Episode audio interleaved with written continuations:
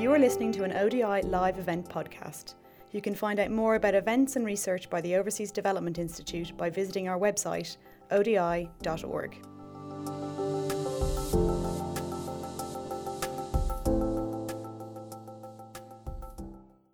Let's start. Um, good morning, everyone. I am Sara Pantuliano. I'm one of the two acting executive directors here at ODI, and I'm really delighted to welcome you all to such an important debate today. It's a critical discussion on how we make sure that we can really take gender responsive social protection to another level. ODI has been at the forefront of this agenda for more than 10 years. We've published a lot of really seminal work on this. We've also been convening debates, you know, such as today. We have convened debates, you know, in New York around the CSW 63, the Committee on the Status of Women, and this is when actually we have been able to you know, get to some agreed conclusions on how to ensure that we can have, you know, improved access to social pro- protection programs for women and girls. But we need to now move to making sure that these agreements are turned into action, that they become tangible, that they become concrete. And that's very much the focus of today. We're opening with this, you know, public debate, but we'll move into a workshop, you know, so that at the end of the day, we can really come out with a clear roadmap with some concrete steps, both for the short and the long term, or how we can really make sure that you know we can turn these commitments into something real.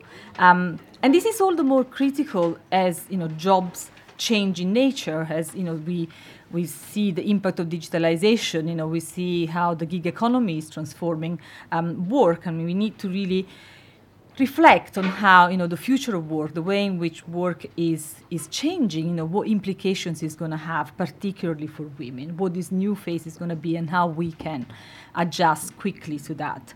There is clearly a very you know strong you know vibrant debate on universal social protection and a lot of um, support, I would say, at the global level for that, but a, a less so domestically. And so it's also important today that we reflect and we think about how to navigate the politics that you know make some of the advancement towards these commitments more uh, more difficult. And so we're really delighted to have been able to gather you know together varied audience, but also varied panel with you know um, colleagues bringing valuable insights from different sectors, different experience from you know the trade unions, the Domestic Workers Federation, of course, the World Bank and DFID. Um, we've tried to bring employers at the table too, but struggled a bit more with that. But without further ado, let me hand over to Francesca Bastagli, who is the head of our Equity and Social uh, Policy Program, who will chair today's debate. I'm looking forward to that. Thanks, Francesca. Thank you, Sara. Thank you all, all of you in the room uh, for joining us this morning, and those of you that are online. I know there's a, quite a, a number of you following us online.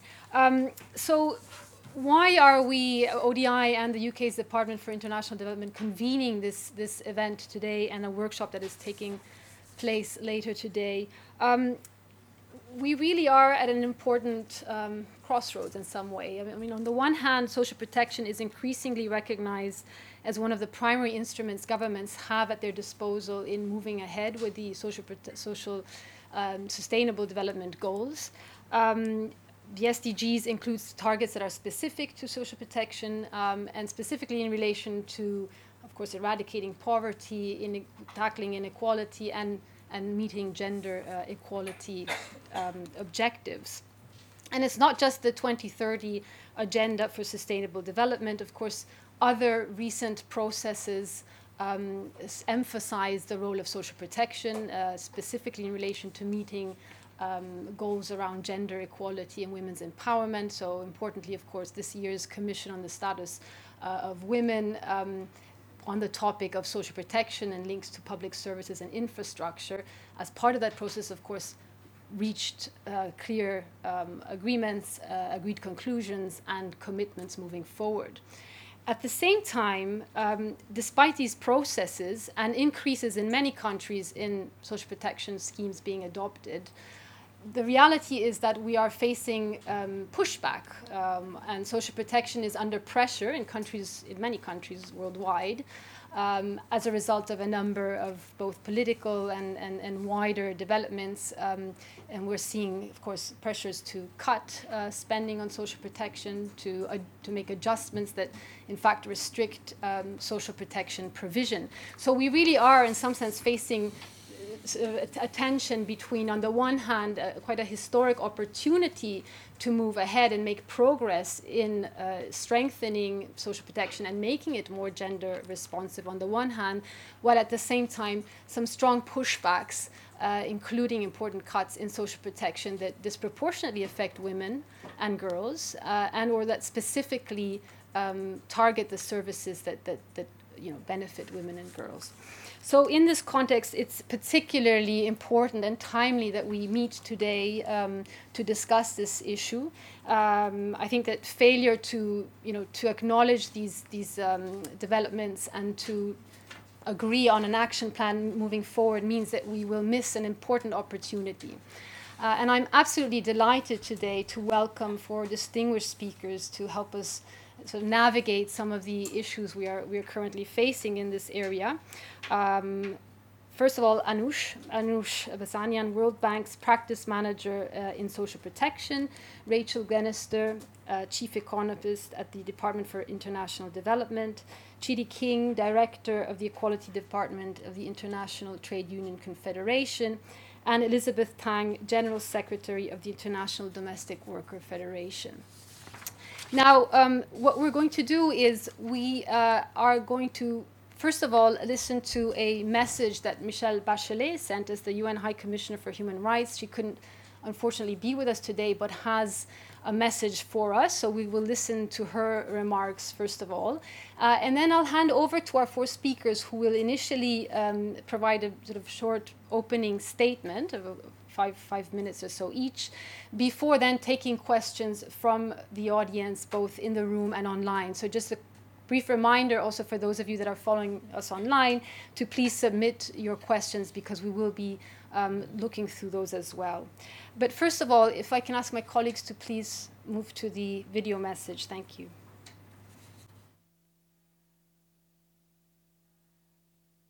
I'm very sorry that I can't be at this meeting to benefit from your experience and expertise in the many interlinkages between better social protection and greater effective empowerment of women and girls.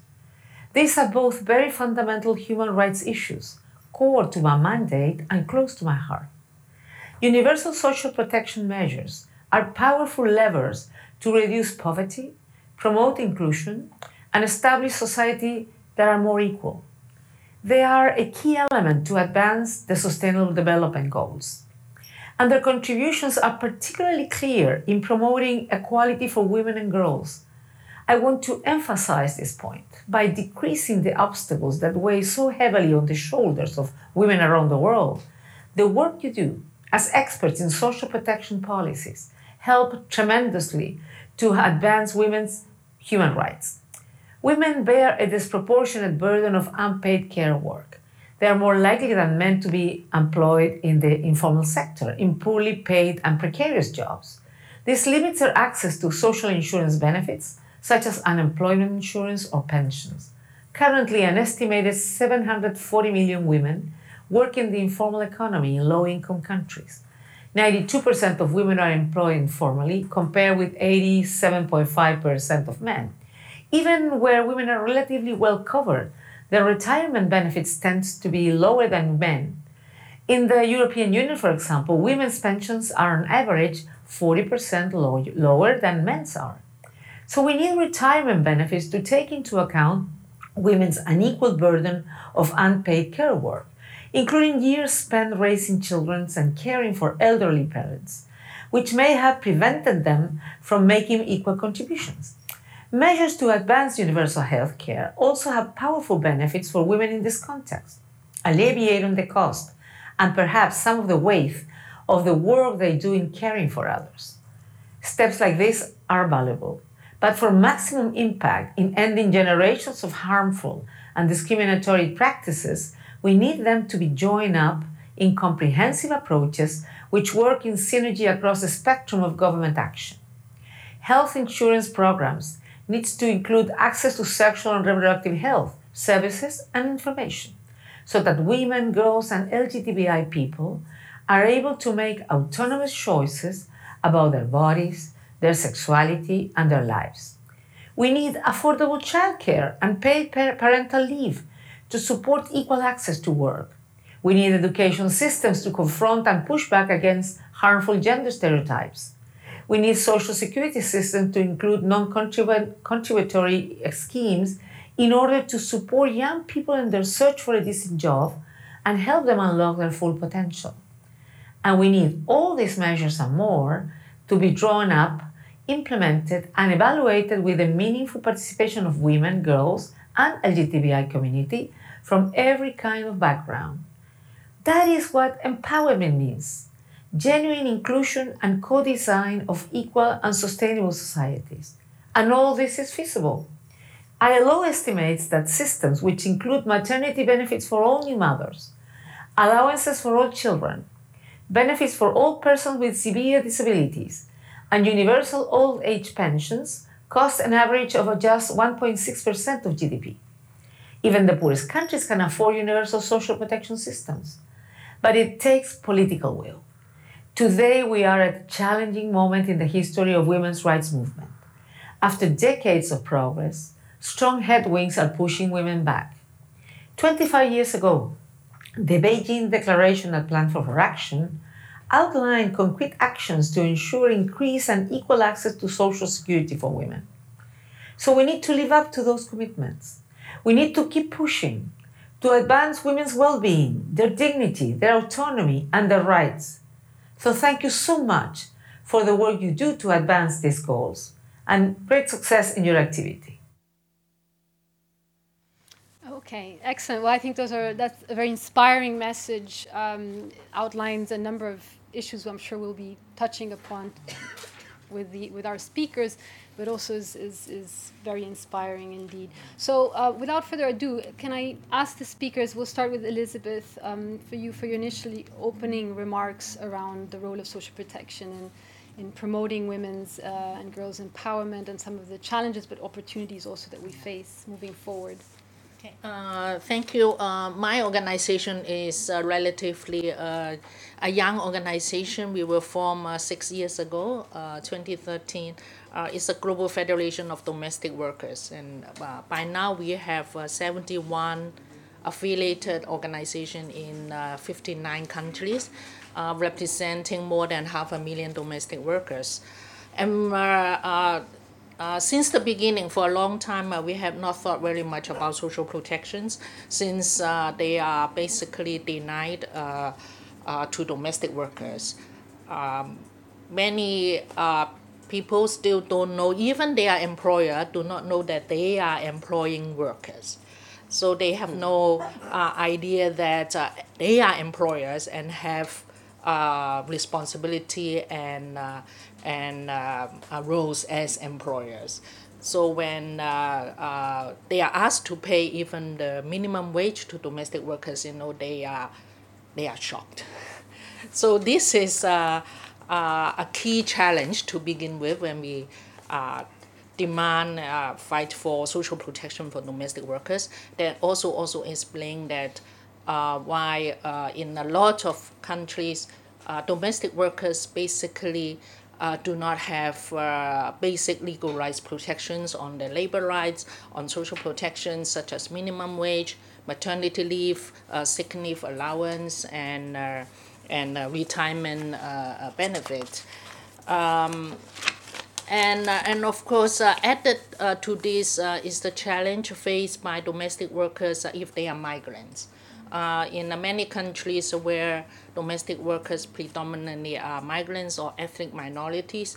Uh, people in general uh, exclude them from, from the benefits which are accorded to their local citizens, you know, just because they are they are migrants or they don't belong uh, here, and um, and uh, you know all these uh, uh, uh, also have uh, compounded the uh, the uh, result that a lot of domestic workers themselves also tend to think that they don't deserve this. Uh, you know, because everybody is telling that you know you are only a domestic worker, and you are not uh, other workers. So uh, you know, you should not be asking this. But this, this is change. Uh, since our formation in 2013, we have been uh, struggling and campaigning very hard to tell people and let people know uh, we are domestic workers just like any other workers. So if uh, there is uh, maternity benefits for a teacher, there should be maternity leave for domestic workers. And uh, thanks to the uh, adoption of the convention, uh, the International Convention 189 uh, on decent work for domestic workers, that uh, you know we have used as a as our tool uh, when we campaign and when we talk to government, when we talk to our employers, everyone you know that we are workers and should be uh, accorded the same uh, social protection labor rights as any other workers. And we have uh, achieved uh, quite a lot of progress. Uh, until now, there are 29 countries in the world which have ratified the Convention 189, uh, the last one being Sweden. Uh, so that is uh, an encouraging sign, and more governments are also uh, considering it. And uh, in uh, 2016, uh, we together with the ITUC has surveyed uh, uh, the countries in the world, and we found that uh, uh, since the adoption of the convention, uh, about 50 have also uh, enacted some legislation or policy or regulations to improve the the labor rights, uh, minimum wage, uh, holidays, uh, rest days for domestic workers. And in the last few years, we have also seen more and more positive steps being taken by governments, even in those countries which uh, you know, have uh, never uh, given domestic workers any rights and make organizing association impossible, such as in Qatar. Uh, in 2017, just two years ago, uh, domestic workers law was adopted, uh, and in the uh, uh, around the same year, uh, it also happened in Kuwait, uh, in uh, in Bahrain. So uh, even these um, uh, Middle East countries, which uh, traditionally don't uh, treat domestic workers as even as human beings, you know, have started to, to change. And at this time, uh, Malaysia and Macau are also doing consultation on the possibility of uh, uh, making a domestic workers law. Uh, because until now, there is nothing there for, for domestic workers.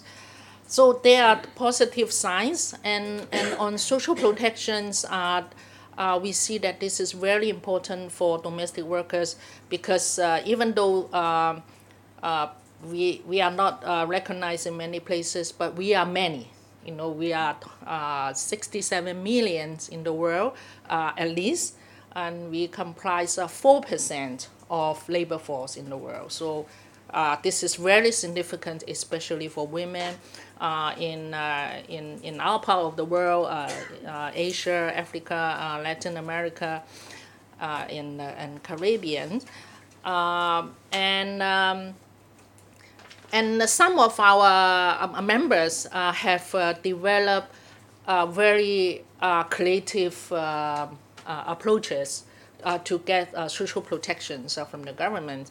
Uh, to start with, uh, the, uh, I think as long as uh, um, uh, four or five years ago, our affiliate, the Self Employment Association in India, have uh, decided to approach uh, to the state level governments and, uh, and enable the, the welfare boards, uh, which uh, exist in some states, uh, to extend the coverage uh, to domestic, to include domestic workers, so that they get uh, some sickness benefits and also school fees benefits allowance for the for the kids.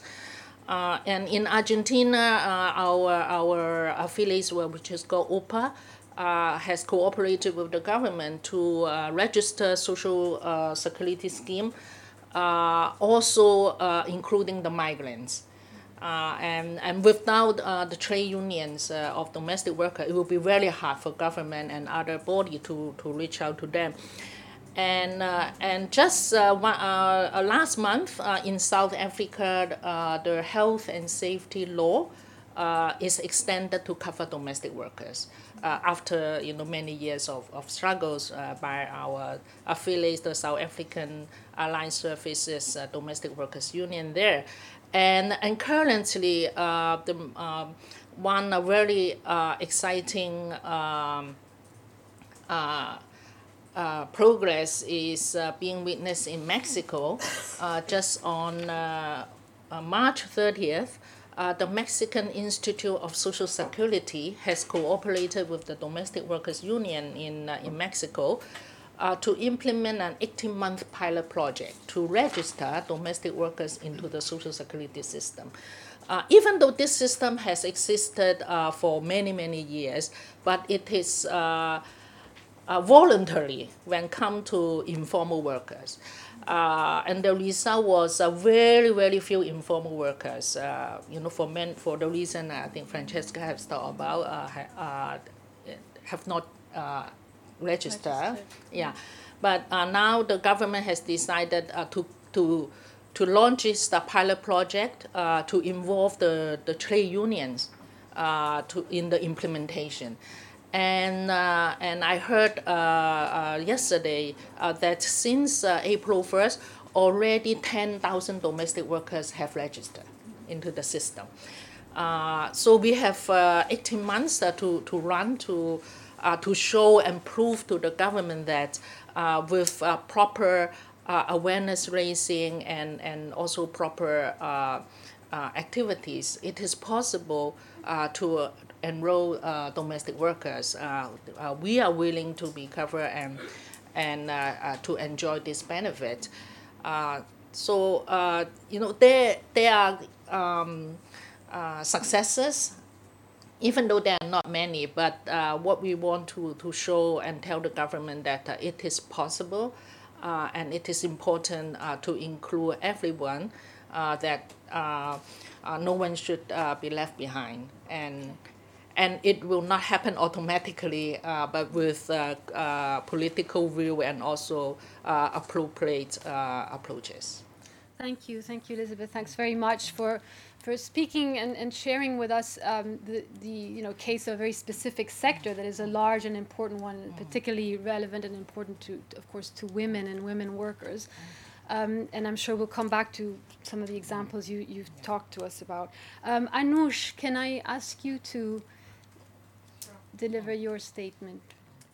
Okay, uh, I'm uh, from the World Bank, so obviously uh, what you're gonna hear is the World Bank's uh, um, what we do about um, uh, uh, inequalities.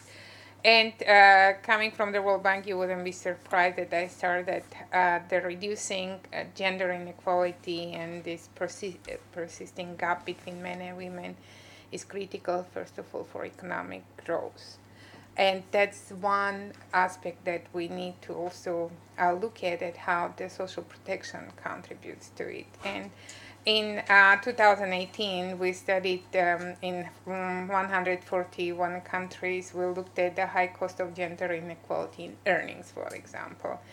And there is an estimate that um, the loss of global wealth uh, uh, due to the inequality in earning is about 160 trillion globally that's enormous amount that actually equally all members of society could have benefited if we have done something about it. Uh, more recently in CSW, whoever was there, we actually launched a report. Um, the World Bank launched a report that uh, was about women, business, and law uh, I guess you, many of you may have seen it, uh, which also found that despite the pro- all the progress that we have made in the world in the past decade, um, uh, women are still only accorded 75% of legal rights of the, that of men, and many of these issues also linked to uh, domestic workers, informal workers, etc., etc. But uh, female, uh, um, pe- I mean 75% gap is quite large. Then we also looked at the re- more recently at the uh, female uh, uh, businesses and female uh, businesses in Africa in particular. And there again, the gap is enormous. And the report uh, it was uh, published more recently are revealed that the, the, the women entrepreneurs generally operate in low productivity sectors, but also have a lower starting point, both in terms of human and financial capital, face legal discrimination, and uh, because they have much larger, disproportionately larger household responsibilities, they act, uh, that affects their strategic uh, and business decision making. So, so there are all these underlying factors.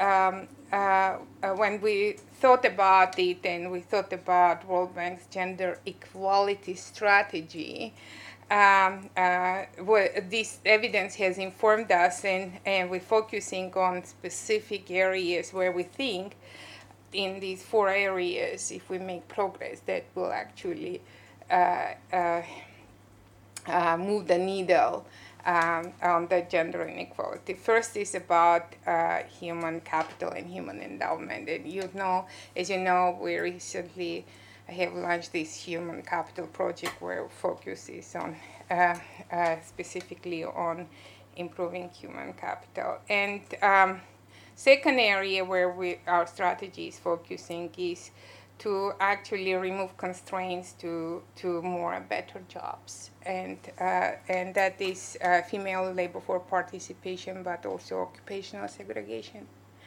and uh, safety at work and, and, many other aspects that also we, uh, we spoke about.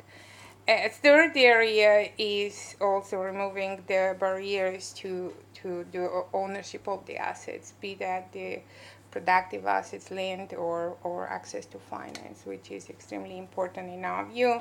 And finally, the, the fourth pillar is about enhancing women's voice and, and agency and uh, engaging men and starting with boys, uh, because this is the area where we need to involve them to be able to make any change in social norms and uh, other gender aspects like gender roles and, and violence. So these are very important global strategy for pillars and each of the sectors um, uh, are um, developing are in the process of developing and social protection we just finished developing our own specific strategy on how we're going to go about these four pillars. And in social protection, uh, we can contribute to all of these, um, but um, I would mention uh, a few.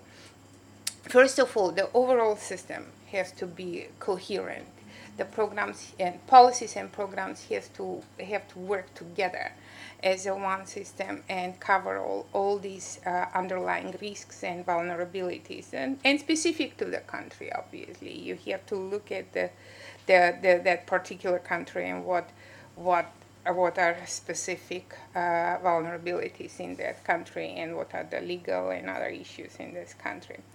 But then, uh, looking at the social assistance, for example, uh, looking at uh, uh, elements of the productive inclusion that address the, uh, the barriers to productive employment of the female members of the household, and also focus on developing of this human capital are important aspects that the social assistant can actually target specifically. Um, uh, social insurance can also be very specific in how to address the women disadvantages, be that informality, how to actually include informal workers in the in the uh, current schemes or, or, or develop new schemes for them. Um, uh, how do you account for labor market interruption when they go on maternity? Uh, but also a longer life expectancy for female for, for, for female participants in the in the uh, schemes. Uh, another aspect that is very specific uh, to, to social insurance is uh, survivor pensions, for example, which are critical for preventing um, uh, uh, female, elderly female poverty. So, um, on the on the labor market policies, I think it's very important not only look at the occupational segregation and female entrepreneurship, etc., but some of the aspects that may be outside of social protection, for example, the safe or the safety, it may be a transport sector which needs to be looked at to actually have safe transportation or cost of transportation, but also from the social protection perspective, having look at the uh, uh, uh, affordable child care and at age care because as, as, as, as we know the disproportionately female uh, members of the household tend to actually take care of older members members of the household. So this is very important. And finally there are several aspects that social protection, and we're very actively looking at it and uh, trying to uh, design our project in a way that uh, actually address this issue, is the um, uh, uh, the, the, the implementation. You can have the most beautiful uh, policies and programs, but if they're poorly implemented, it's really important. they actually may hamper overall development. So looking at, for example, the identification, because many of the uh, uh, uh, female members of the household are those, those, undocumented. They don't have identity cards. They actually cannot even go register. Even if you have the most beautiful social protection uh, system and program in the country, if they don't have that identification, they're not going to have access to it. So starting from the basics is extremely important or also access to payment and bank accounts. So if you actually make uh, uh, social protection payments uh, digitized and, and you actually have, I don't know, automatically open a bank, bank account for the recipient of a social protection benefit, actually already w- would be able to cover a lot of women if you have a specific target, a specifically targeted program. So uh, who, who then have uh, uh, access to finance, yeah, through that. So I think these are very important things, and um, so we we actually now look at every single project in the World Bank that goes to the board from the gender lens, um, looking at uh, whether it's gender responsive and, and, and, and even gender tagged, which means that you have to make specific analysis for this country. What are the barriers to to all uh, what I have just described, and how your project is addressing. So I'm glad to report that that um, in the social protection portfolio we have 93 percent of all our operation last year were gender respon- gender informed, and about 60 percent are now gender responsive and, and, and are tagged as the gender responsive project. So, and we're very happy to do it with partnerships with DFID and and now also Bill and Melinda Gates Foundation and, and Australia joining specific trust fund that actually supports looking at the social protection programs and policies that are their gender responsive. Thank you. Thank you. Thanks, Anush, for outlining the World Bank's uh, processes um, and, and focus, areas of focus on this theme. Rachel, I'll hand over to you. Great, thanks. Um, so I'm not going to talk about DFID too much now, um, uh, partly because in convening this, we we want to raise questions and get ideas. And so, you know, talking about what we've done um, maybe is is you know I'm going to focus more on kind of generating maybe some new new thoughts and try and get you thinking a bit. Um, as I was preparing for this, um, I was thinking, you know, what do I know about about um, gender and, and social protection? And initially, I thought not. I didn't have too much to say, and then over the weekend, it sort of a various number of things started started coming together into, I think, a, a coherent question. And it all goes back to um, when I was a teenager, I read a, pu- a book which had a very powerful impact on me called Small Expectations. I don't know, uh, by Leah Cohen. And it um, I really recommend you read it. It made the very powerful argument that the feminist uh, movement had focused a lot on young women, girls, young women, and you know, women trying to work while having kids, and that end of the age spectrum. And we had completely lost sight of older women. Mm-hmm. And that actually it was older women who faced so much more disadvantage. and I think, unfortunately, that while that book was written a long time ago, that is still the case now. Um, and she was writing about Canada and the fact, the horrible scandals in old age homes, um, and arguing that the fact that you know long-term care is an issue that is that is you know doesn't get enough attention, that you get such horrible scandals in in uh, you know in the long-term care industry.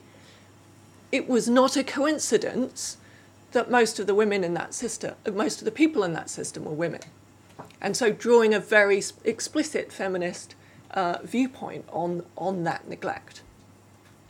And then if I turn to development, I was shocked many years ago reading a paper about witch killings in Tanzania. And you think, well, what's the connection between Canadian um, old age care and, and witch killings in Tanzania? And actually, it's exactly the same issue.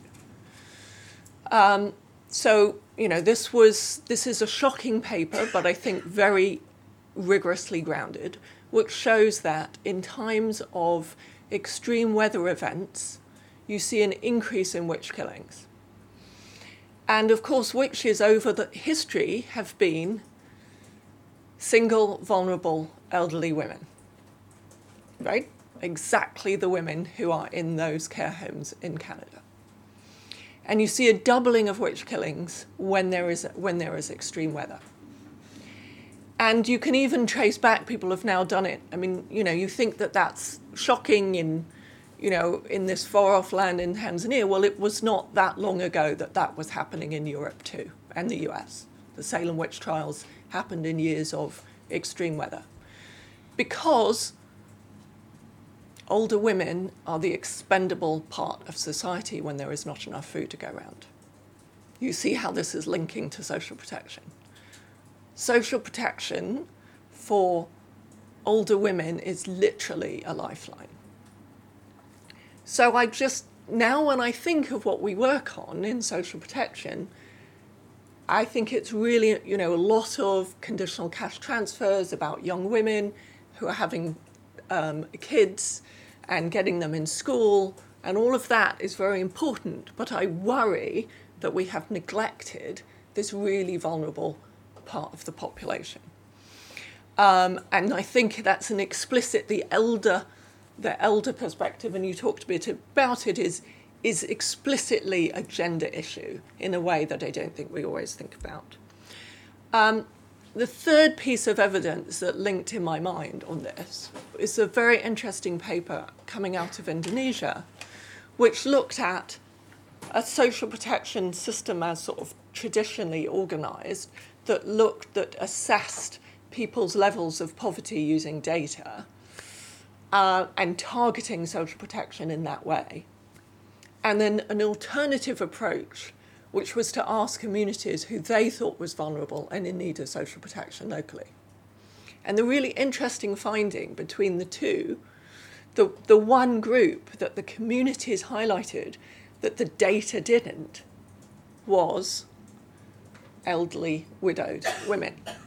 And I think one way of understanding that is that those communities understood that there was a version of neglect and vulnerability that was in addition to and was not always being captured by simply looking at assets. So in our, you know, I'm a very data-driven person. If anyone knows my background, I'm an economist, but I also think that in doing that, we have to recognize that there may be vulnerabilities of that particular group of people that we are not always picking up. Mm. Uh, and we need to make sure that we're setting up our systems in a way that explicitly takes that group into account because they are literally the people who there is no one to speak up for. In Tanzania, if you had a son in the community, you were less likely to die in a witch killing. But those without sons in the community literally had no one to speak up with and literally got killed when food was scarce. So, wanted to throw that out there as a thought provoking um, thing to maybe we can dis- discuss about what kind of the implications of it are. But um, you know, as I thought about this topic, this was the group that I feel uh, that we need to be pay particular attention to, and think of it as age as a feminist issue. Thank you, Rachel, yeah, for flagging in particular this one area of, of neglect in particular, for sure, which I'm sure resonates with a lot of people in the room. Um, Chidi, I hand over, hand over to you. Thank you. Um, thank you, Francesca, and good morning, everybody. Um, the advantage of being the final speaker on a panel is always that you can, you know, sort of rely on the fact that um, most of what you might have said may already have been covered, and new thoughts may have come into your head, picking up on what um, some of the previous speakers um, have said. So forgive me if there's a bit of repetition um, in what I say now.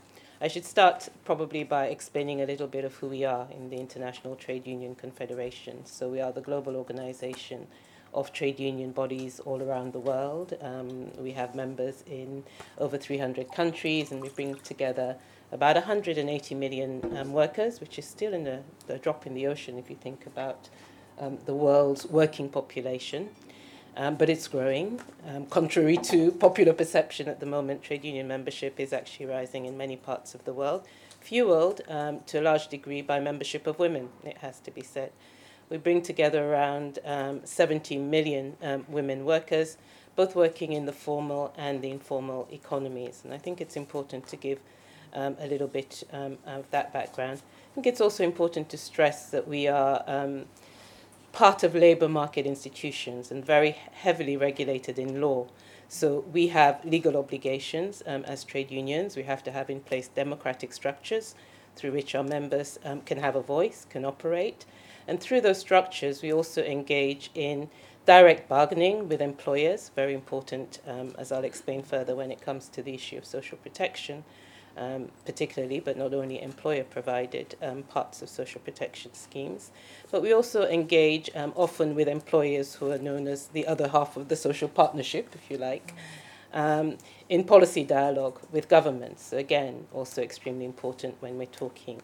Um, about social protection systems and the role of workers and their organizations um, in relation to social protection, and particularly putting a gender focus, if you like, on the issue of social, of social protection. Um, I was really pleased to hear um, just um, the challenge, if you like, to us all to look at the issue um, not just through a gender lens, as we're often fond of saying, but recognizing the fact that women are not this unique, one sided, one dimensional um, you know, apparition that we come in many different forms, many different backgrounds. Of course, age being um, certainly something that needs to be taken into account when we're talking about building gender responsive social protection systems, but also issues such as um, racialization of, of peoples, um, how we treat um, minority ethnic communities in the design of these systems, and other risks, in fact, because these is, this is what these are. These are risks that arise from structural um, issues in our labour markets, in our design of social protection systems, which result in discrimination and exclusion. And if we don't actually take this, um, what practitioners generally call intersectional issues, into account, um, when we're thinking about building more gender responsive, inclusive systems, then we're bound, we're doomed to failure um, in a sense. Um, so, from the trade union perspective, what do we see now as some of the key challenges that need to be addressed if we're really um, going to gender, if you like, our social protection systems and recognize their um, intrinsic um, value um, as a driver of gender equality and women's perception? I think one of the challenges um, has already been mentioned, um, both by the High Commissioner, but certainly by other panelists, which is the fact that we're moving increasingly to individualization of social protection. And for trade unions, of course, being collective based organizations, this is of huge concern. When you individualize social protections, and of course, we're seeing domestic workers increasingly feeling the gaps in, uh, in terms of um, the deficits in collective social protection systems, then the cracks widen. And the cracks widen especially for those groups who tend to be already disenfranchised, who already tend to be um, around the margins, who already tend to be experiencing um, exclusion. Um, and again, the domestic workers situation puts that very starkly because, as I say, they're increasingly filling the gaps in deficits in collective systems, but the domestic workers themselves are experiencing um, great difficulty in accessing social protection. So they fill the gaps, and yet they themselves cannot access um, occupational health and injury compensation, they cannot access um, unemployment insurance, very co- often cannot access maternity protection systems. Um, so you can't have um, one without the other. If you're going to have decent conditions for um, the largely female workforce providing um, domestic um, or in the home social protection, if I can put it that way, then you have to have the backup with a collective system, with robust collective systems um, that take into account um, everyone. Um, when we're talking about gender components or gender dimensions of social protection systems, I wouldn't talk so much about the issues related to women's um, reproductive roles because those are, I think, increasingly well understood. The issue around unpaid care, the issue around even what we've seen here, austerity measures, cutting back on, um, you know, access to care services, access to health care, etc. I want to look at things around um, for example, occupational health and safety, which I think, again, a couple of speakers have already um, talked about. Very often, these systems are designed, and that's a key part of social protection for women, but again, without taking that gender dimension um, into account. Risks such as gender based violence, for example, that many women um, experience in the workforce and often um, ends up excluding them from the workforce for um, significant periods of times um, sometimes is not taken into account in, in the design of either employer provided um, systems or the more um, state based systems, if you like.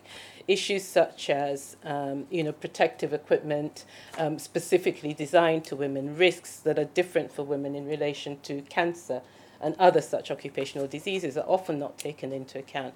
And these are important not just in terms of ensuring that the risk is cushioned um, for women workers, but of course in terms of prevention, because if, you, if you're more alive to the cost of these issues socially and financially, then the likelihood of taking better protection and prevention measures um, increases.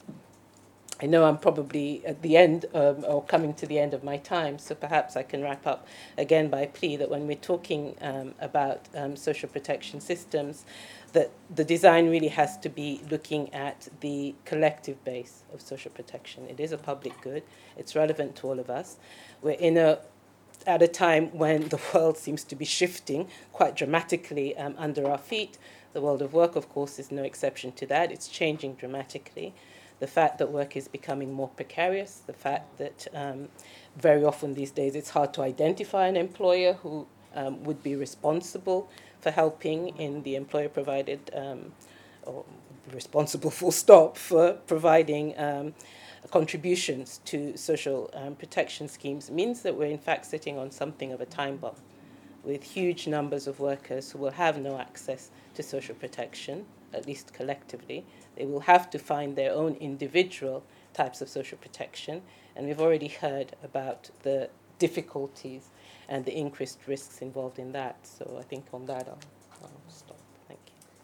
Thank you, thank you, Chidi. And if I may, I'll, I'll come back to you straight away with a with a related question that then you know will come others can pick up on as well, and that is to do with with the type of social protection and partly it's linked to its its financing as well. So if we in part, some of the um, barriers to uh, extending social protection to, to women and particularly certain groups of workers have been tackled through the extension of, of tax finance, so non contributory social protection. We see this as a large number of countries, an expansion over the years of social assistance type um, social protection, as I say, either tax or donor financed, but that does not involve. Um, the employer or employee. Uh, and indeed, you know, the idea of increasingly delinking eligibility for social protection um, from employment status is seen as a way of um, as a way forward in ex- not just in extending coverage but also sort of t- potentially tackling adequacy problems. But I'd like to come back to you on this. I mean, and indeed, some institutions are actually advocating for this, and some academics that we just you know forget about establishing or strengthening the contributory angle. Let's just move to a fully tax finance or social assistance based um, uh, system. But so you've, you've you know you, you mentioned issues of sort of of, of, um, the, of the collective of the system, uh, the different players involved. I'd just like to hear you know comment or reflection on is that the way forward, or, or just how far can we get if we go down that route? Yes. And what are the risks? okay.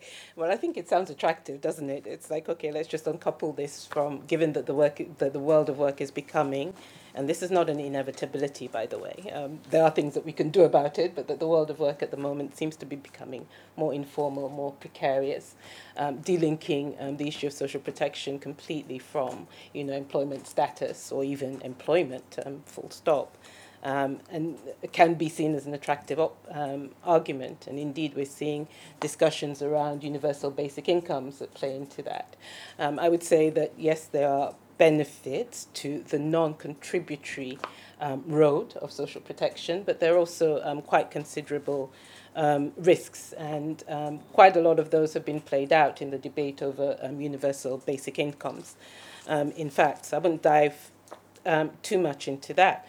But the question goes to the sustainability um, of, of such questions. I mean, if you're saying that social protection um, systems um, come totally from non contributions through employment, through work, then the question inevitably arises well, how are you going to finance um, those social protection systems? Uh, it's just, you, you just can't really um, square that circle.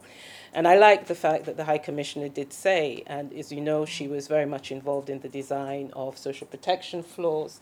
Um, the evidence is out there that these are eminently um, affordable. Social protection floors, of course, look at both the contributory aspect and the non contributory aspect of um, social protection schemes. So we have the tools. I mean, it's not that we don't have the tools. I think a lot of it, as um, I think the, the point was made by the High Commissioner and, and others, um, a lot of it does come down to political choices and political will. Um, but you know, not to go too much into that. I think that I hope I've answered the, the question from our perspective, certainly as a trade union organisation, that it's it, it wouldn't solve the problem. In fact, it would create even more difficulties, both in the short and longer term, if we moved com- completely to um, non contributory schemes. And when it comes to the issue of gender, I think, again, w- would only as- exacerbate rather than reduce. Um, notwithstanding the fact that a majority of the world's working women are indeed in the informal economy. The, the route there is to formalize informal economy through provision of social protection and means of paying into social protection rather than to say, let's move to completely um, non contributory.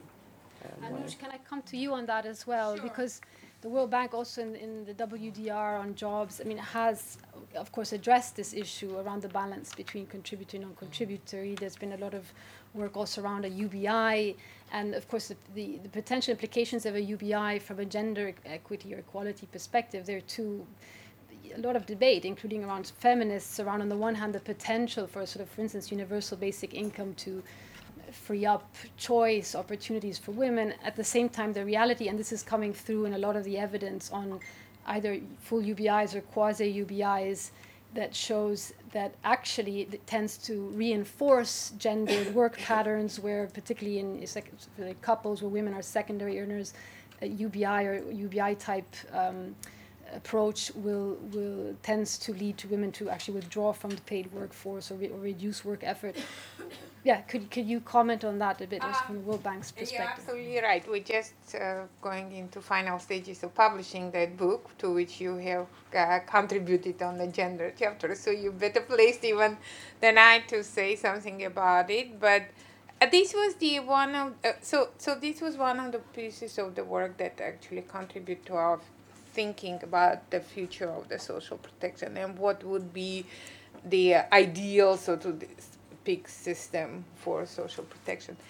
And uh, if you want to talk about ideal, the ideal system is when um, uh, each individual has access to social protection of the form of social protection that they need at that stage of their life the child benefit and you know the uh, whatever types of support you can get for developing the uh, child human capital so that you prepare them for productive work unemployment benefits you go you name it. We go through the whole life cycle. And there is never an ideal balance because it's always going to be a, a, um, the combination of both the uh, contributory and non-contributory. It's just a matter of the how do you uh, uh, make sure that people have access to whatever the contributory or non-contributory at the time they they need it. And I think uh, that's the the very big challenge. Uh, uh, because right now only 50% as we know have any access in the, globally but if you look at the poorest population, only 55% of population have access to social protection. So from from our perspective, we are, we actually look at okay, we need a system, but if system is at the and covering everyone, but if if what you can afford is the um, the the lowest level where people are more desperate, it's also a legitimate uh, uh, starting point, we argue. So, um, yeah, so I think it's a combination that we're looking. I wouldn't argue for the UBI right now, just to be clear. To know.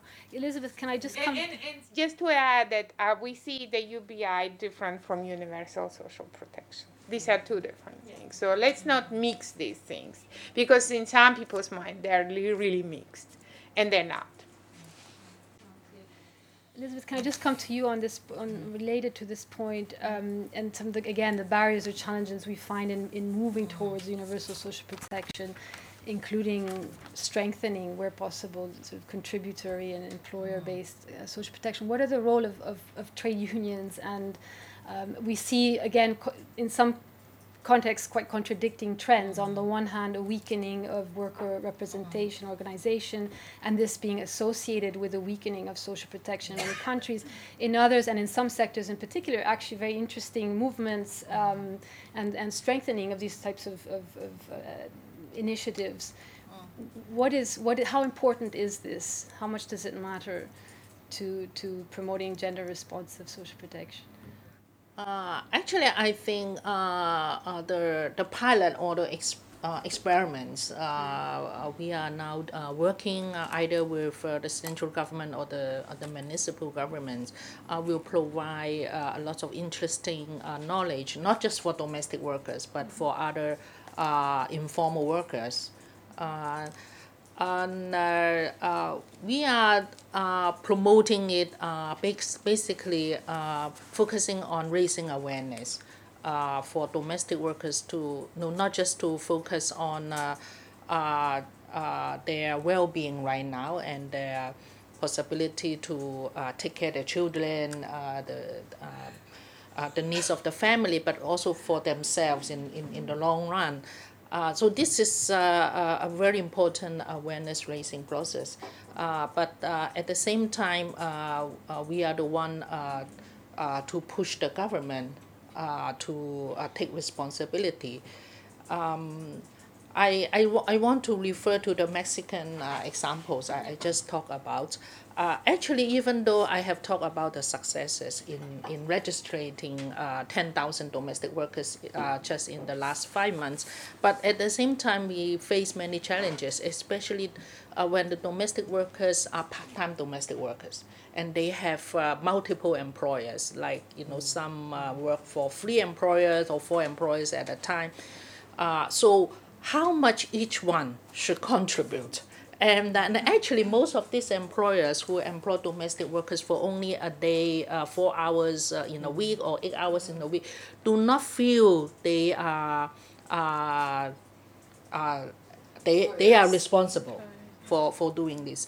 Uh, it's easier to convince the full-time employers or when, when the domestic workers are living and it's easier to convince those employers uh, to, to contribute into those schemes. But it takes so much effort. Uh, I, I, I hear from our, our leaders in Mexico saying that it, it takes up so much of our energy and time uh, to, to raise awareness among the domestic workers so that they will demand their employers, but also to raise awareness uh, of the employers uh, that you are employers. You have to do what all the other employers are doing.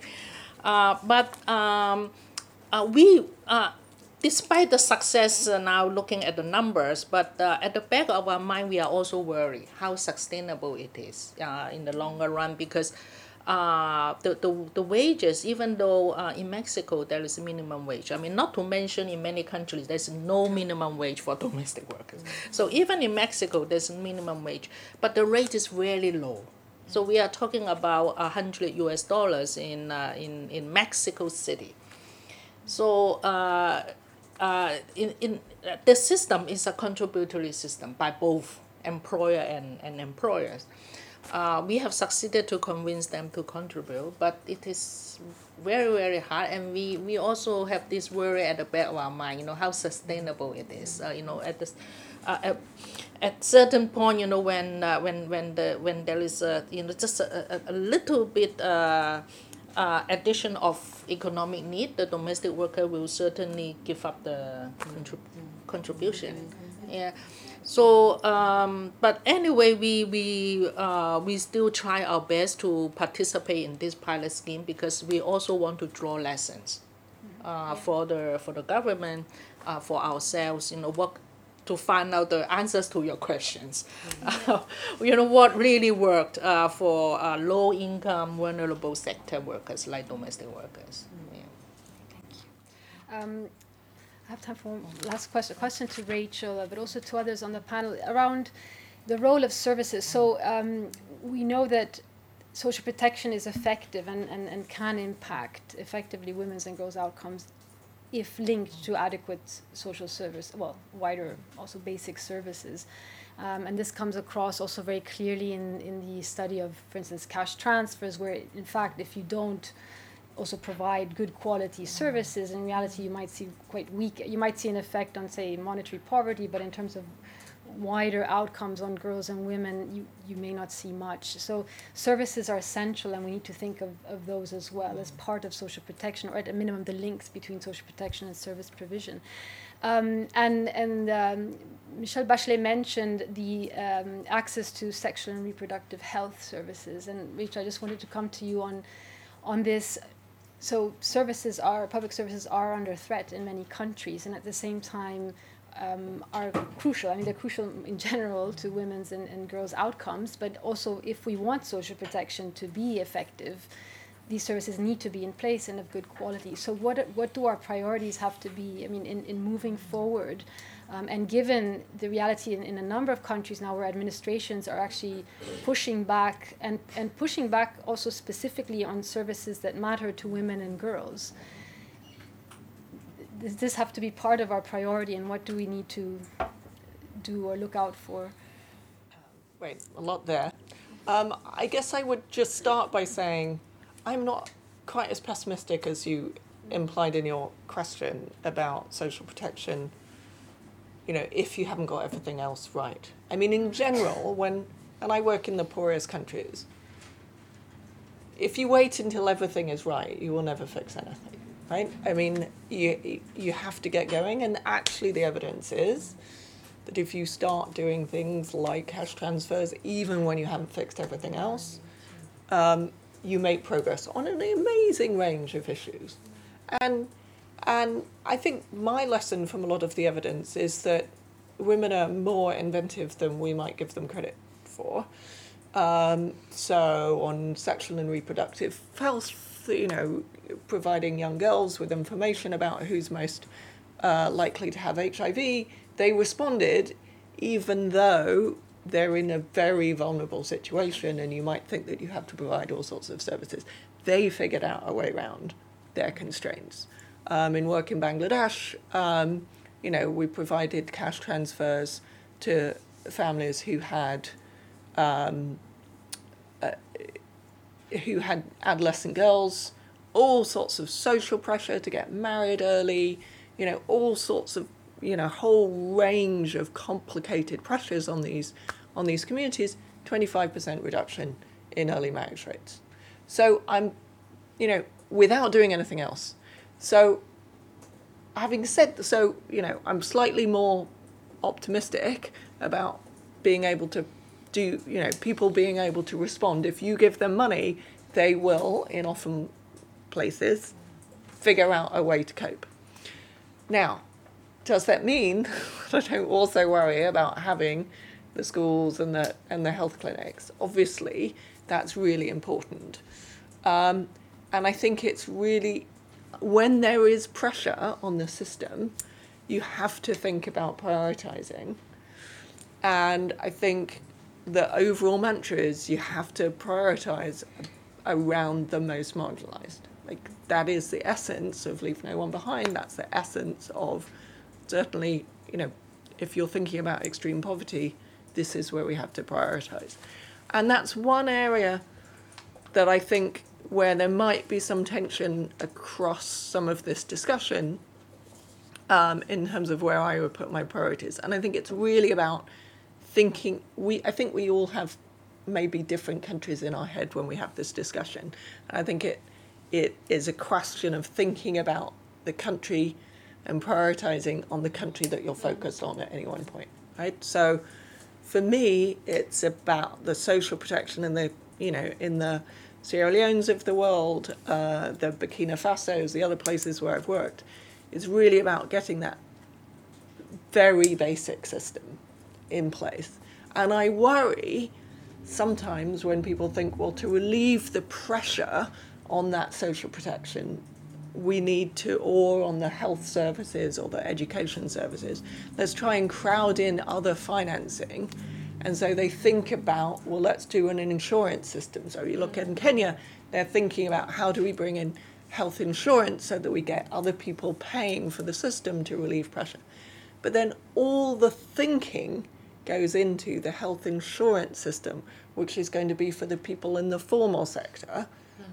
who are the people who are who are least marginalized. Again, that's not you know, I know the answer is maybe bring people into the formal sector, but in Burkina Faso, you are so far from that. You've got to be designing a system where you know that the vast majority of people are going to be in the informal sector for as long as we can think in terms of our horizon. So we need a system that works for them. So it's not just about, so for me, it's about getting those basic services, primary education, basic sexual and human uh, and reproductive health rights, um, with some social, some basic social protection in terms of cash transfers, is got to be the first priority in the poorest countries in the world. Thank you. Okay, all right. So I think we'll open up to the floor now. Um, there should be a microphone circulating. Is there a mic? If, can you just pass it to? Can I? Can I? Sorry, could I ask you to briefly state um, your name and, and what organization Uh. you're from, and then we'll take. Uh, and whether you're addressing your question to anyone specifically. If not, Ah, we can okay. then Uh, we'll take two or three questions and then um, come back. myself uh, Mittal. Uh, I am coming from India, Self-Employed Women's Association SEWA, and also working with the WIEGO. So I am representing here as a partner of the WIEGO. Uh, just I think, uh, uh, thank you for your insights. Uh, cross-cutting area because uh, in India, 93% of workforce is uh, informal sector.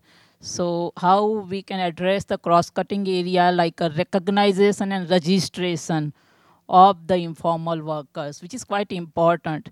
If you are not recognized, then how you will uh, demand for the mm, social protection. So uh, sector specific is required to make up uh, some gap like domestic worker because we are part of the alliance of that but i think worker lens is quite important when we are designing and implementing the things and financing is the issue but better to focus on the leakages better to focus on the implementation monitoring that can help us and many time criteria set for the inclusion targeted mainly women are excluded so like uh, for to get the uh, benefit, maternity benefit, we have the criteria that breast breastfeeding is the essential. How women has to prove that? That breastfeeding or new insurance scheme. We are happy that for the tertiary care we have the insurance scheme, but uh, in that scheme prolapse uterus is not included. And just one question to all speakers, because we found that because of the new technology and skill upgradation not done, so women are excluded. Women participation is decreasing because of the technology. So in your experience, or what is how we we are doing the skill upgradation, but this one this is the important area because globalization technology is increasing and it's not easy to access for the women because for them their family is their priority. Thank you. Thank you very much. Hello is this on? Hi, my name is Amber Parks. I'm with Oxfam. Thanks for a really interesting panel discussion. Um, I wanted to pick up on the point about um, informal sector workers with unpaid care responsibilities, because we know that this later goes on to become a, a major source of inequality for women in later life as well when we're thinking about pensions and that sort of thing, but thinking specifically about the informal sector.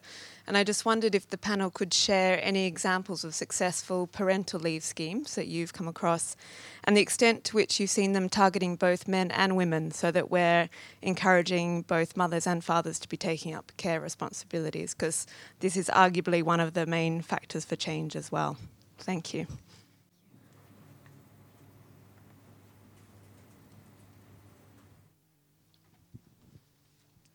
Hi, thank you. I'm Kate Horsted from Age International. Um, I was really pleased to hear um, Rachel and also others mentioning older women um, because you're right, they often are invisible in policy and in data.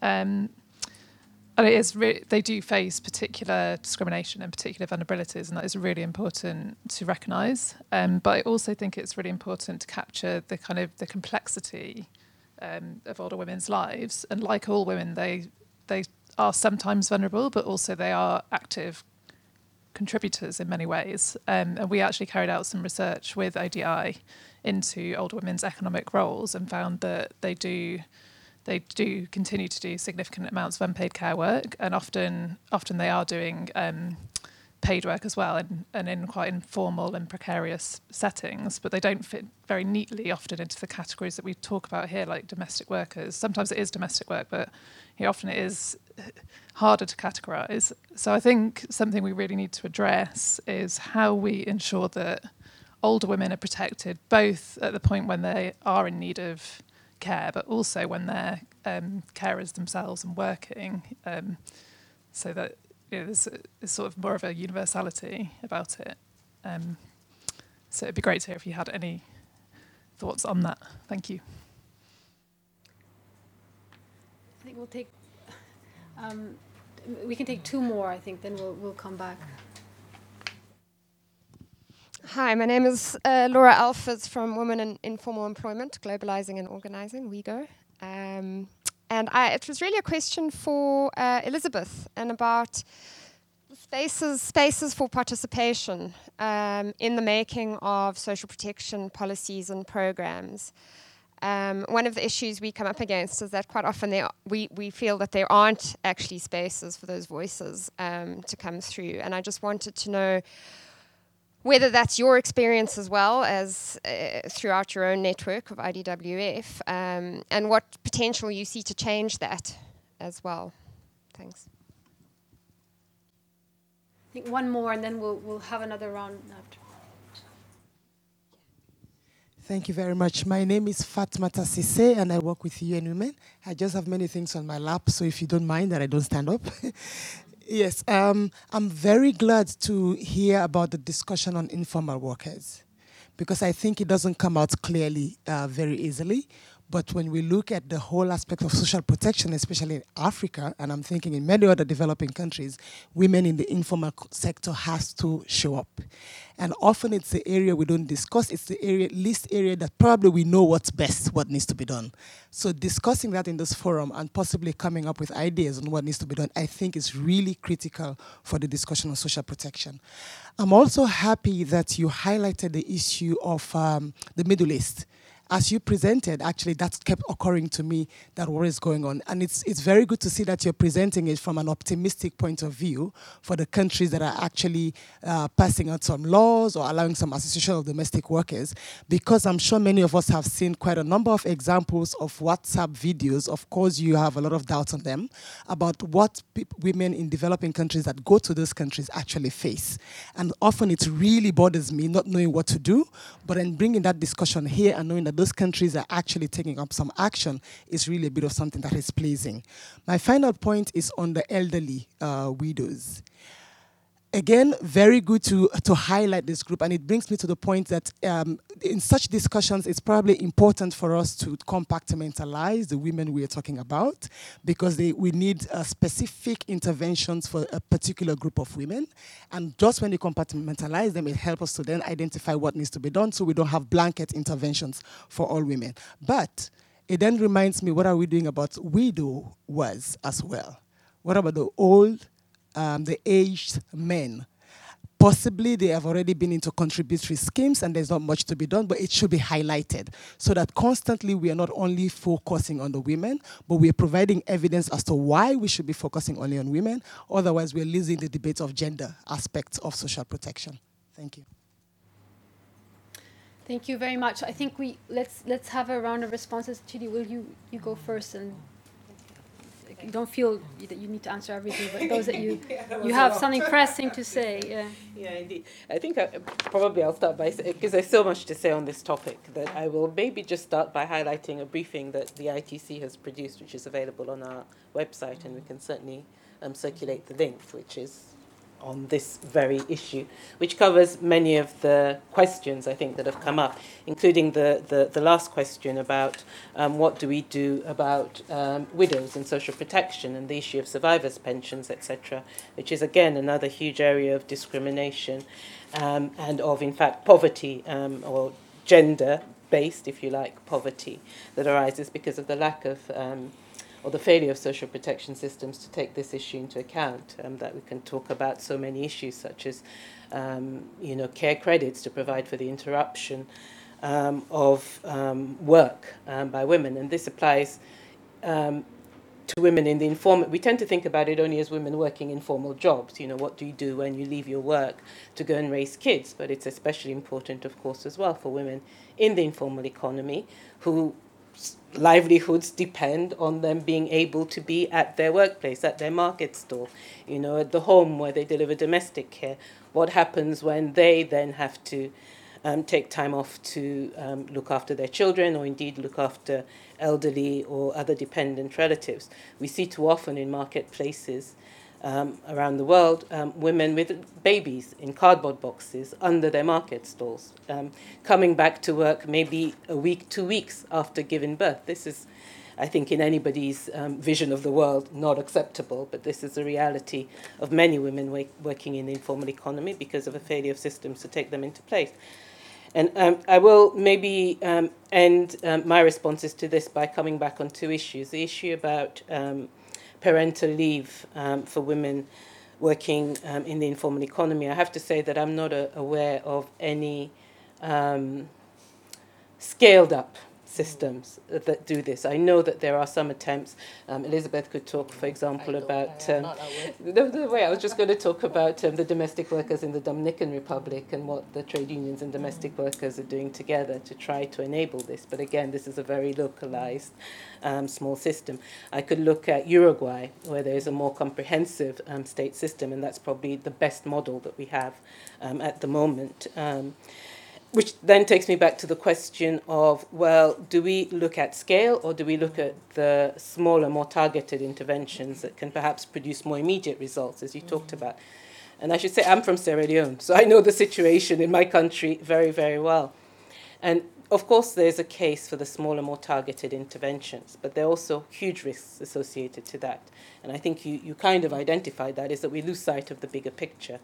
Um, there is no reason why a country like Sierra Leone cannot provide um, services related to um, public health care, related to public social care. As I say, it comes down to political choice, political choices that we make, which are not always down. I won't go further than that, but not always down to the individual country. But of course, they they um, you know operate in a in a global economy, and sometimes there are pressures um, about where they put their tax dollars, if I can put it that way.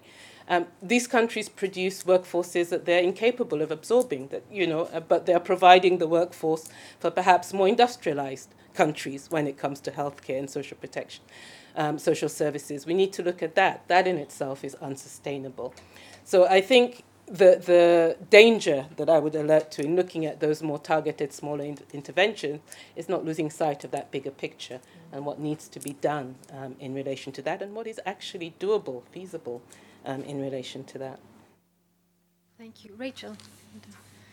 Um, yeah, I, so I was just going to talk about this issue of um, how we're, you know, we're talking about a very wide range of country um, concerns here. Uh, you know, Mexico, the US, UK, Sierra Leone, um, and and a sort of obvious response in in most of development is to say, um, well, it all depends on the country, which I think is, you know, absolutely right. You've got to look at what the resources are, what the needs are, who's most vulnerable. You know, building a system that will hopefully endure over the long term. And I agree, there's a concern about building something that's just about short term need.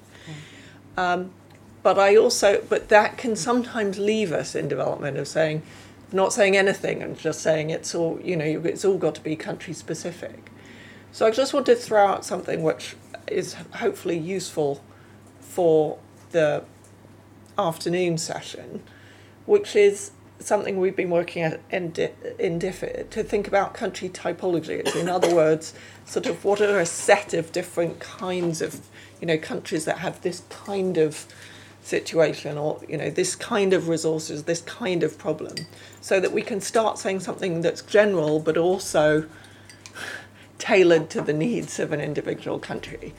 Um, and for me in this area when we talk about informal I, you know formal versus informal is a huge dividing line. What percentage of your population are formal or versus informal is a huge dividing line in how you think about designing the right system but within informal, I think there's huge differences there, right? Because some people are in informal in that they're really in an employment situation, but they're just not registered. like, you know, like many domestic workers. They are employed and they clearly have an employer, and the employer just pretends that they're not an employer, right? And then there are people who are doing a little bit of work on the side in their home who don't you know who don't have an employer other than you know the family that that's a much more informal system. And i think you have to think about how you design social protection in that context very very differently. You know the women who are working in agriculture the women i work with in bangladesh who are doing you know taking in a bit of tailoring um, or you know selling a little bit on the side but they're not you know it, you can't formalize them anytime soon. So I would sort of suggest where that is the dominant situation, or you know, a Mexico case where there's a lot of people in the informal sector, but it's a bit more of a formal informal sector and then an actual formal sector, and sort of challenge us to think about those three different categories uh, and systems that work for countries that have different ratios of those three groups of, of women particularly. Sure. Um, I think many of the issues, uh, questions have been covered, and I wanted just to echo to what Rachel just said. This the informal sector is not homogeneous; it's very diverse, and it's uh, and and diverse by different nature of work, but also in different countries. You would be surprised how different forms and shapes of the informal work one can uh, uh, see. uh, and I don't think we have uh, good evidence and um, of what has worked well. So I think that is one area that is uh, we need to study still. We try to um, take a little bit of stock of what is going on in the world, and tomorrow we're gonna be there will be a formal launch of the white paper about the uh, social protection in the uh, and future of work and I think that there is an, an in the increasing risk of um, and there will be some suggestions on how to uh, deal with these issues so stay tuned uh, for that but uh, we also de- uh, decide um, agree that we need to bring this. um, examples together to study from each other so we will be our next um, for example, South-South Learning Forum will be, uh, that we convene every two, three years, will be about that. But there are some emerging um, good cases, I would say, uh, in, in all regions from, uh, uh you know, and for all categories of informal sector. Um, uh, in Ghana, for example, we have seen the, um, uh, the informal sector pension scheme uh, while in South Africa, we see an informal sector skills development, skill for younger population. So it's not only one uh, part of the demographic spectrum. Also, we have to look at the continuum.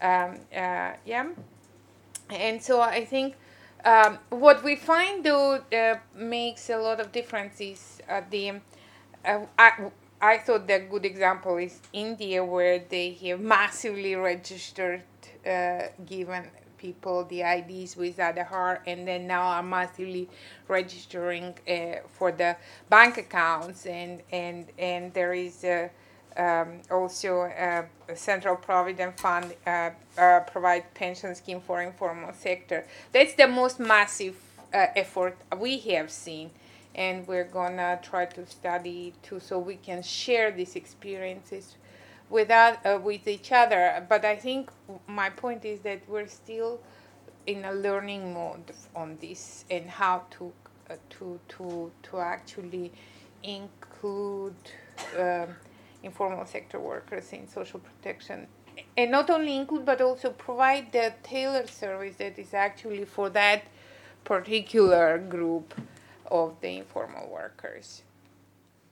Thank you, Anush. So, Elizabeth, I come to you. There was a question specifically to you, Laura Alfers asked around spaces for participation. So I'll, I'll ask you to, to come to that, but also an online a question that comes um, from the online system um, that I'll turn to you about references. It says there are several references to political will. What does this mean in practice? Um, and for example, in the case of including domestic workers in Mexico, what are the political factors that enable or constrain the expansion of social protection? I need uh, another session. Yeah, yeah if you can briefly address these two questions, yes, and then we'll, yes, we'll they are very very interesting. Uh, on on uh, uh, participation, our experience is uh, we have to uh, be able to show that we represent so we have uh, domestic workers uh, uh, with us, and, and we really represent them, and we are their voice. So uh, the, the, the main uh, uh, work and objective of my organization is still organizing to bring domestic workers who are scattered in all the individual homes to come together and to be able to have a voice uh, so that uh, uh, uh, they, they know uh, uh, what are at stake and, and they can talk to, to the government. But equally important is also to have partners uh, uh, to build alliances, uh, especially for for domestic workers because employers are, are everywhere. It's very important that uh, we have uh, a good uh, alliances uh, with trade unions, uh, you know, who also advocate and fight for workers' rights we also need to build alliances with a whole range of community groups because in any one of them, I can say, you know, they are employers. So it's important to have their support, to have their understanding, uh, and um, so that we can all speak uh, one voice to the government. And that also uh, uh, partly answer to the second question, you know, what make the, the political will of government. In Mexico, uh, uh, this uh, pilot uh, scheme uh, did not come, uh, you, you know, uh, suddenly from the sky. You know, we, uh, we have been working with the domestic workers uh, for uh, since uh, the early uh, 90s. So, uh, so it's about 20 years. Uh, and uh, uh, so uh, in, in the 2000s, the government first agreed to extend, uh, but voluntarily. And that has uh, been there for, for 20 years. And it's only now that uh, the government agreed uh, to take more serious steps. Uh, and uh, uh, so, uh, know, the push, you know, from, from the domestic workers themselves and, and, uh, and their uh, uh, alliance is, is the key, I must say. Uh, but of course, the, uh, uh, the, the current government, which is more sympathetic uh, to uh, informal workers' voice, is also a, a very key uh, issue. And I and uh, finally, I also want to add that uh, about the need to have uh, uh, you know strong and good uh, partners is uh, also uh, in in Mexico. Uh, uh, you have heard of the film uh, Roma. Yes. Um, so in the, um, the, the, the film, the social media, the industry, there's also a, a, a growing support of domestic workers' right, and uh, and, and, and the award and the and the wide uh, popular support of the film also play a role to, to push the government, you know, really uh, to do something.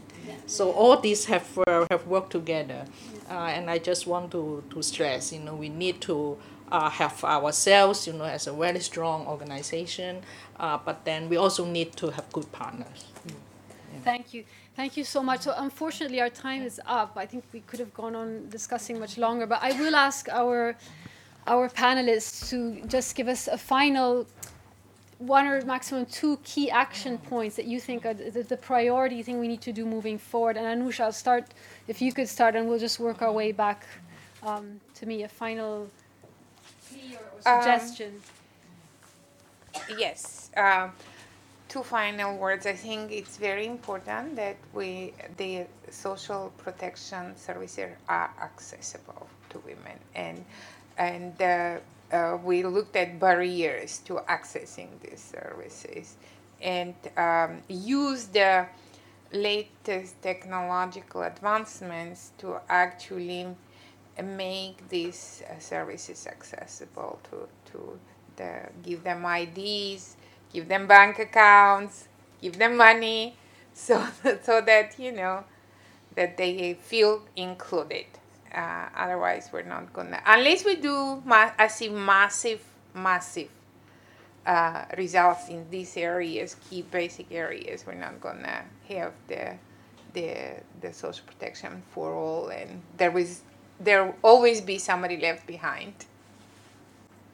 Thank you, Rachel. Uh, so I, I sort of did my practical picture in my last thing about you know think about designing things for these different kinds of you know um, countries uh, and also you know keep that lens on the most marginalized um, who don't have a voice in in in design. I think I would to look at big picture things. So um, two or three things for us. First is decent work and the importance of decent of decent work to um, universal social protection and the sustainability of those systems. And when I say decent work, I'm looking at the ILO's definition of decent work, and that's how we measure informality actually in the trade union movement. It's by access to those rights under the decent work pillars, which include um, you know, productive employment, freely chosen. It includes um, having a voice and say at your workplace, whether you're an informal economy workplace or more formal economy workplace. It includes being able to participate in social dialogue with governments and employers, and it includes um, social protection. Tax justice, I would say, would be another key element to this, and we need to look at that again. I mean, I don't really like overusing the term gender lens, mm. but we do need to put a gender lens on how we design um, tax policies, policies of taxation, and that goes to wider macroeconomic policy as well. So I could say more on that if we had more time, but uh, I'll just throw those into the mix. Uh, I yeah, I, I just want to say uh, this is the time to invest in domestic workers. I started to organize uh, domestic workers in uh, 1989. Uh, uh, in the first uh, 12 years, nobody asked me a question about what I was doing. Nobody was interested in domestic workers. But now it's totally changed. Mm. Now there's a lot of interest a lot of questions, lots of lots of lots of research on this uh, sector. Uh, and most importantly, uh, domestic workers are mobilizing themselves. Uh, they are not like before, uh, you know, hidden, uh, invisible. they are mobilizing themselves. They have come up. They, they like to join organizations. they want to meet government. They want to meet all of you this is the time you know really that things can be done and, and happen and even in, even in Middle East. Uh, and so I, I I'm I'm also optimist, optimistic. Uh, but uh, based on evidence I, I, I hope you share this. Thank you. Well thank you so much. Um, thank you so much to our four speakers. Thank you all in the room. Thank you to those that are following us online. Um, this is, yes, an ongoing conversation. We will be coming out with uh, uh, the roadmap we mentioned and, and other documents, more studies, but also uh, ideally and you know concrete action points to take this agenda forward. Um, so stay tuned and, and thanks so much for participating today. Thank you. Thank you.